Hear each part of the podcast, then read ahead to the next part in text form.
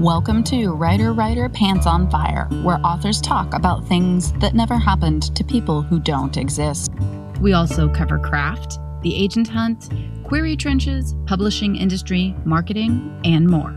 I'm your host, Mindy McGinnis. You can check out my books and social media at mindymcginnis.com and make sure to visit the Writer Writer Pants on Fire blog for additional interviews, query critiques, and more at writerwriterpantsonfire.com. Tidewater Sandals. Where will your Tidewaters take you? When you're ready for your writing break, sometimes a little walk is all it takes. Tidewater Sandals offers flip flops that are both stylish and comfortable. Tidewater sandals are made with five layers of compressed yoga mat material for all day cushioning. The footbed is brushed to keep your foot from slipping and designed to mold to your feet. Those long walks can help break down writer's block, and the versatility of Tidewaters can keep you comfortably on your feet while working out those pesky plot holes. Tidewaters are also great for casual and dressed up looks. Wear them to the beach or out to dinner once you're done riding. Tidewaters are lightweight, pack well for trips, and a teacher discount is offered year round. Visit tidewatersandals.com. Tidewater Sandals. Where will your Tidewaters take you? We're here with Tess Gerritsen, who is the New York Times bestselling author of the Rizzoli and Isles series, with Listen to Me returning on July 5th. These books have inspired a TNT television series. Over 40 million copies have been sold, and this is the 13th installment in the series. First of all, I think as a writer, how do you keep something fresh when you've been working with these characters for so long? It's sometimes a challenge. And I think what helps is to have a universe of characters. So you're not just dealing with one or two people, you also have the people around them Jane's partner, Barry Frost, and Jane's mom, and Jane's family. It's like a soap opera in some ways because everybody's life is at a different point in every different book. I think it can be really helpful as an author considering them as real people all the time, moving through real lives. Right. You can't have them static. So, uh, in the course of these 13 books, we've seen Jane go from a single cop to married to a mom. And unfortunately, her pregnancy, I think, took four books. Again, we've watched Maura fall in love and out of love and get into romantic issues. We've watched Jane's mother, uh, who started off as a devoted wife and mom, uh, suddenly get divorced when her husband left her. And now we're looking at her at a different stage in her life. So, it's, it is like real life you watch your friends get older and you watch their changes, and it's always interesting. And speaking of Jane's mother, she is a fan favorite for sure, Angela, and she gets a mystery of her own in this installment. That's right. I hadn't expected to write another Rizzoli and Isles book, which explains the five year gap. But Jane's mother started to speak to me in my head. She's always been a fun character for me. And I've loved watching her bloom as her husband left her. And now she's, she's finding her own feet. So Angela began to speak with her Boston accent. Uh, if you see something, say something. And I thought, well, what is she seeing? She lives in a suburban street, a little bit north of Boston, and it's a quiet neighborhood. And new neighbors have moved in across the street, but they're strange people. They keep their curtains drawn, they're installing bars on the windows. Uh, and Angela wants to know what is going on there. So that becomes her little investigation, which her daughter kind of poo poos because it's just mom. right. That five year gap. What is that like to return to these characters after such a long time? It was fun to see what they're up to now. We get to see little bits of Maura as well, which I hadn't revealed. We know from earlier books that Maura does play the piano. She has a piano in her house. And we get to see her perform at a doctor's concert where she's a soloist. And it reveals another part of her life, or about her personality anyway. Maura is a perfectionist. She cannot stand to be publicly embarrassed. Mm. So this concert is a great deal of stress on her. And just tells you a little bit more about this fairly complex and very self contained character. You yourself, of course, have a background as a physician and kind of had an unusual route to a writing career. So, my audience is mostly writers. If you could talk a little bit about how you came out of one professional world into another. Writers come from all professions. Young people ask me, What should I do to become a writer? I tell them, Number one is to live your life and to remember your experiences and to use that in your writing. I just happened to have a background in medicine. I, I, wanted to be a writer when I was very young. I was seven years old, and I told my father I was going to write Nancy Drew type books when I grew older. And he said, That's no way to make a living. so, being from an immigrant family where security is really important, he asked me to think about science. I loved science already. I was interested in biology. So, going to medical school wasn't that much of a detour. But when I was in medical school and going through medical training, I knew that I was still a writer and I would write short stories uh, in my spare time. When I went on maternity leave with my first son and I had a couple of months home, that's when I really got serious and wrote my first book. I know people are going, "What, Jen, a newborn? How did you do that?" Um, I had a newborn who slept a lot, so I was blessed in that way. he slept all the time, and I was able to dig into my writing. So that's how I got back into it. A couple of years later, I sold my first book to Harlequin Intrigue, which is a romantic suspense publisher. It was fun. It was great training. I wrote eight of those books. It is a very good example of how to, as you said, live your life. I absolutely love that advice. People ask me too often, how do you become a writer, of course, but also what are those steps? And I think that it is imperative all the time to be aware that writing is part of the entertainment industry and mm-hmm. you don't have any more guarantees of success in that than you do of saying i want to become a rock star or a famous actress or a professional athlete it is yes. very difficult i think because it feels more accessible than those other things I think a lot of the time people feel like the barrier to entry might be a little bit lower. I always tell people that writing needs to be plan B. You have to be able to pay your bills. And yes there are no guarantees of success. So you obviously took the route of going to medical school. I have a degree in English literature and uh, philosophy and religion. So while I didn't necessarily go like a super useful route, I did end up uh, working as a librarian for 14 years, and I just think it's it's very important to kind of walk that fine line between never giving up on your dreams, but also being aware that we do live in reality and our bodies need shelter and food. Right. Well, the great thing about writing is that you can do it on the side. It needn't be your profession when you start off. You're a librarian. I know people who are airline mechanics and geologists. Every one of those people, ha- they have a story to tell be about their own profession. I, as a consumer of entertainment or a reader, love to get an inside look at places that I don't get to see. How does a geologist think when he goes walking through the woods and he sees something? There are so many puzzles that they can solve that I cannot.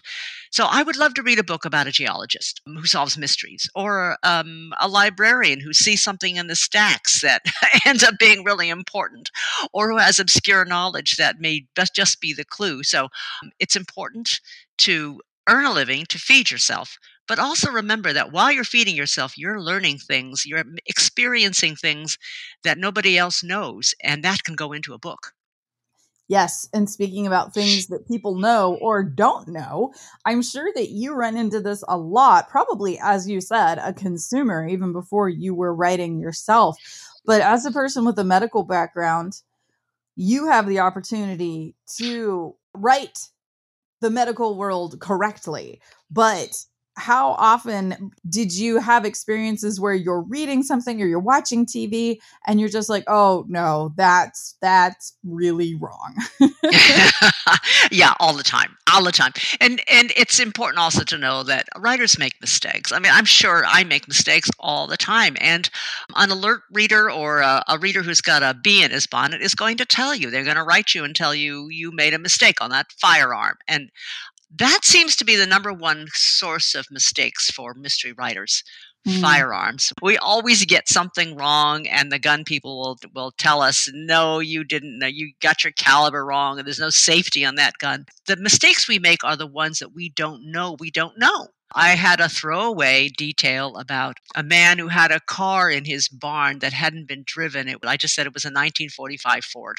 I got so many letters from people writing back to me and saying, Don't you know they didn't make cars that year because we were finishing up the war? And I, I didn't know that, but a lot of people did yeah, it's funny the things that you will be caught out on. And I certainly don't mind when people catch me on things, but it's embarrassing. Yes, 1945, they didn't make cars. No, I, I, wouldn't know that. I don't think that many people would. I've never been near an ocean. I live in Ohio. We're super landlocked. When I was writing the end of one of my books, my um, characters are standing out on, you know, a beach out on the West Coast and the sun is rising. It's all the rays are bouncing off of the water. They're saying their goodbyes. It's like a mother and daughter, and she rides off, well, not into the sunset because it's you know, in the wrong part of the sky.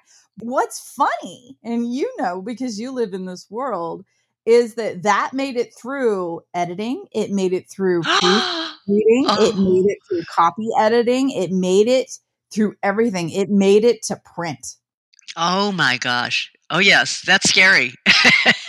the sun came up on the wrong side of the world and and uh, literally and what's funny too is that I've only had one or two people say something to me about it. So Oh, well the copy editor was probably asleep at the switch on that one. I so. I mean, I would like to think that they were so wrapped up in the story that they did not notice the sun coming up in the wrong part of the sky. That that's pretty big. That's a big boo-boo. I don't know if you experienced this as well I notice things, and it doesn't necessarily have to be something I know because of my environment or my background. Listeners are probably tired of hearing this, but I grew up in the Midwest and I and I live on a farm, and farming is always wrong. I notice things because I am a writer and because I do watch my own P's and Q's so closely. I was listening to an audiobook the other day, which is also a different experience. So you notice things. There was a door it was an exterior door of a house and it was opening the wrong direction. Someone was trapped inside and they were trying to get out and they kept ramming their shoulder into the door and I'm like, "Well, that's why it's not working good. You can't." Yeah, yeah, you go. Yeah, pull don't push. I know. Um, oh. so do you find that sometimes that clinical eye, that editorial eye that you turn on yourself while you're working can interfere with your actual like enjoyment of just reading? You know, not very often. I don't read that many medical thrillers. Maybe that's why. It's a little bit like returning to work when you read something that has to do with your profession. I wonder if that's true for other people. They don't like to read about their own profession because it feels like going back to work. it's it's part of the reason I don't watch medical shows on television. I get anxious. I don't really read the stuff that I would catch mistakes in. But when I do catch it, I think, oh, if it was a big error, I thought I would think, oh, you you just didn't talk to the right people. She Podcasts Live will be taking place in Washington, D.C. from October 11th through 14th at the MGM National Harbor. This event is the world's largest gathering of women podcasters and is perfect for audio content creators, storytellers, and more. Attendees can expect to learn from female identifying only podcast editors, social media marketers, authors, podcast hosts, and more during this four day event. She Podcasts Live is committed to bringing a diverse and inclusive lineup of speakers, with the team working hard in order to make sure those chosen are 50% women of color, LGBTQIA, or both. They also highlight industry experts as well as leaders so attendees can get an inside look at what it's like being one on top. She Podcasts Live is a great opportunity for all levels of podcasters. Register now and join us in DC this October at shepodcastslive.com. And use the code WWPF to get $50 off your ticket when it comes to obviously writing your own books, you have that background. Do you end up walking into areas where you need to do a little bit more research yourself, or you've got to brush oh. up a particular arena? Oh, yes, absolutely. I wrote a book uh, back in 1999 called Gravity, which was set aboard the International Space Station. Uh, it was a medical thriller set in space. And that took two years of nothing but research. Mm. Um, going to NASA, reading everything I could about medicine uh, in microgravity. Um, and I had as my premise that there's a series of disasters, sort of Titanic in space, where everything goes wrong on ISS. Well, to know how everything goes wrong, you need to know how everything goes right first. How do Mhm. things work? I got down to downloading blueprints of the International Space Station, which hadn't even been launched yet, and talking to medical doctors who work in aerospace medicine about the, the finer details of how do you do code blue when there's no gravity and how everything changes in space. That was very research heavy and the whole time I was terrified I was going to make a huge mistake, but apparently I I didn't. it was the, probably the biggest challenge of any book I've I've had to write, um, having to do with research. I've also done some historical medicine in 1830, Mm. and that was another deep dive into things I didn't know about. I ended up buying antiquarian books, medical books from the 1810s, 1820s. Uh, how do you amputate an arm without anesthesia? yeah. And these old medical textbooks, oh my gosh, they were like computer manuals. They would tell you how many people you needed to hold down the patient, uh, how you keep them under control, where you tie them down, because of course they're going to be screaming and thrashing. You know, how do you go about cutting off an arm? These were details that um, made it into the book because they were so dramatic. Uh, it was horrifying research, but it was also fascinating. Yes, absolutely. I remember reading a book. Uh, it's just called Birth, and it's just about the history of giving birth. Dear God, how are any of us still here? Right, I know. If once you've had a baby like that, it's like, why would you want to have another one? Oh my lord. I'm interested too because one of my books is set in 1890 and it deals a little bit with um, medical uh, elements, although it's more of like mental health, medical procedures in asylums. When you were writing and reading about uh, medicine in 1830s, was your experience along the lines of, man, this is barbaric? Or was it more like uh, when you're doing your research, you're like, and they were doing the best they could with what they had? I was barbaric. It really was. You were better off not going to a doctor in 1820, Mm. Um, especially if you were about to give birth. Lots of um, cases of childbed fever. Women just got infected while giving birth and they died. Um, they almost invariably died once they were infected. And the barbaric part of it is that they wouldn't have died if they had just given birth in the fields. It was doctors who were introducing these infections, uh, not washing their hands, um, infecting women, whole wards of women who would all then proceed to die. So Mhm. it was, yeah, you were better off having your baby at home. Doctors also had a lot of strange cures. I mean, they would they would give things to cure people and end up poisoning them. In a lot of ways, Mother Nature was kinder than um, the human medical doctor was. Well, I think especially if you were a woman too, because the doctors were men. And I just remember reading there were men delivering babies that like weren't looking because they weren't, they didn't want to see a woman's genitals. And I'm like, Yeah. okay, yes. How do you do that anyway?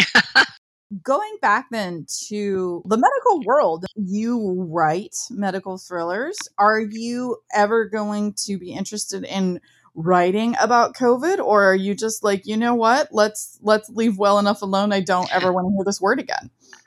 I'm avoiding the topic. I, you know, I have to say that when we're in the midst of something, it's really hard to read about it. And also, we're we're living it. We all know what it's like. Um, the way I'm handling COVID is, in, in this 13th book, uh, I write about it as if it's in the past.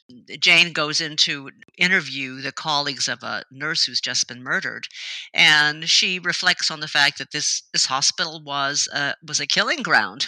uh, just a couple of years ago, people were dying left and right of COVID. Um, but that's about the only mention I have of it, other than that, nobody shakes hands in this book. That's probably not a safe thing to do anymore. We don't shake hands. And the victim, when she has her autopsy, um, it's revealed that she has some scarring from COVID pneumonia. But those are the only things that, that come into the story. When I'm reading, it's interesting to me to see the authorial choices about whether or not they mention it, whether people are wearing masks, whether they just omit it from their fantastical world entirely. I have not written it into any of my books yet because all my worlds where I don't have to deal with reality, I go there for a reason. I don't know that I want to willingly take that with me. Yeah. Yeah. Like I said, you've been writing 13 books now in this series, and you have a duo at work here. When you're writing your different characters, how do you keep things balanced between Maura and Jane? And do you consider fan favorites? Is there a preference? Like, do you get mail or have people contact you that like i want more of jane yeah, yes you can't keep the balance uh, there are some books that are very maura centric and there are some books that really focus on jane trying to keep the balance to me feels like turning it into a scientific equation. That's not really art because, uh, as we know, our lives sometimes one family is having a drama while the other one's relatively serene. So that's the way I've been handling it. Is I, I like to focus on one character's um, particular crises. My book Ice Cold, where Maura gets stranded in a abandoned town in Wyoming. Obviously, that's going to be Maura's story because she's the one who is facing the danger, um, and Jane's part in that is how do I rescue rescue. This particular book, it's it's more focused on Jane and her mother Angela because the theme uh, it has to do with mothers and daughters. When do we stop listening to our mothers? Well, uh, maybe we shouldn't stop listening to our mothers. And I wanted to, to really focus on that relationship. Now, Maura does have a role in it. And uh, I know I'm going to be getting letters from readers going, I want more Maura. You can't uh, always make that balance happen. I agree. One of my favorite duos of all time is I love the X Files. I never missed an episode. And uh, there were great episodes that would focus more on Scully or more on Mulder. And I remember one in particular where Mulder's out in the field and he's entirely alone and he keeps calling Scully and she's like on vacation or something. And it's just her answering the phone every now and then. And then she's like, Do you need me there? And he's like, No no, it's okay. And it was actually just kind of wonderful to see each of them developing apart from one another. Yeah, right. I know. And it's the thing is, you can't write to please your fans because there'll no. always be people who want more Jane people who want more Maura, and you can't please them both. I agree. And as a consumer, in the world where we have instant feedback on social media, I have become frustrated watching TV shows in particular but watching fan catering, I think about the writers, especially in a TV room, who probably want to tear their hair out because I want things to be organic. I want things to happen as they quote unquote should naturally. Mm-hmm. And I want the story to follow the path that is best for the story. And if I had feedback from, you know, 8 million people every week that I was being asked to take into consideration or do some bowing to certain elements that fans want to see.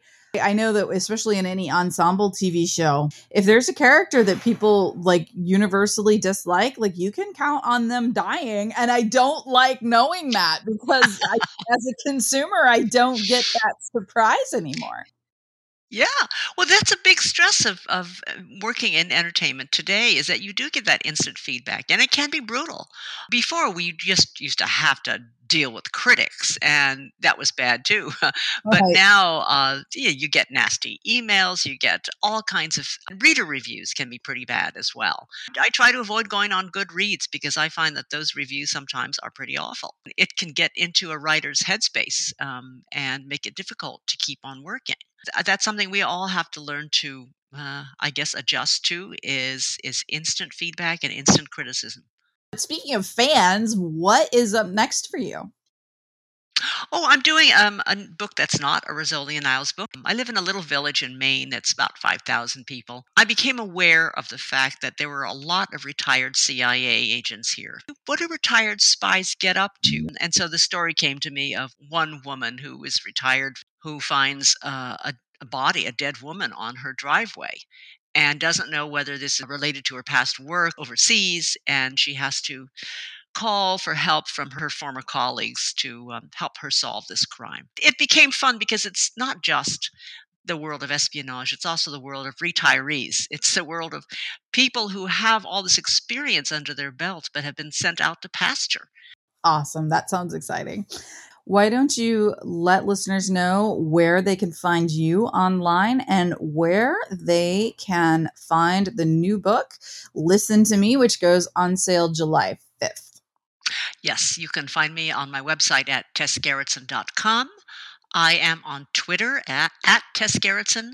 And uh, you can buy Listen to Me, number 13 in the Rizzoli and Isles book, uh, pretty much everywhere.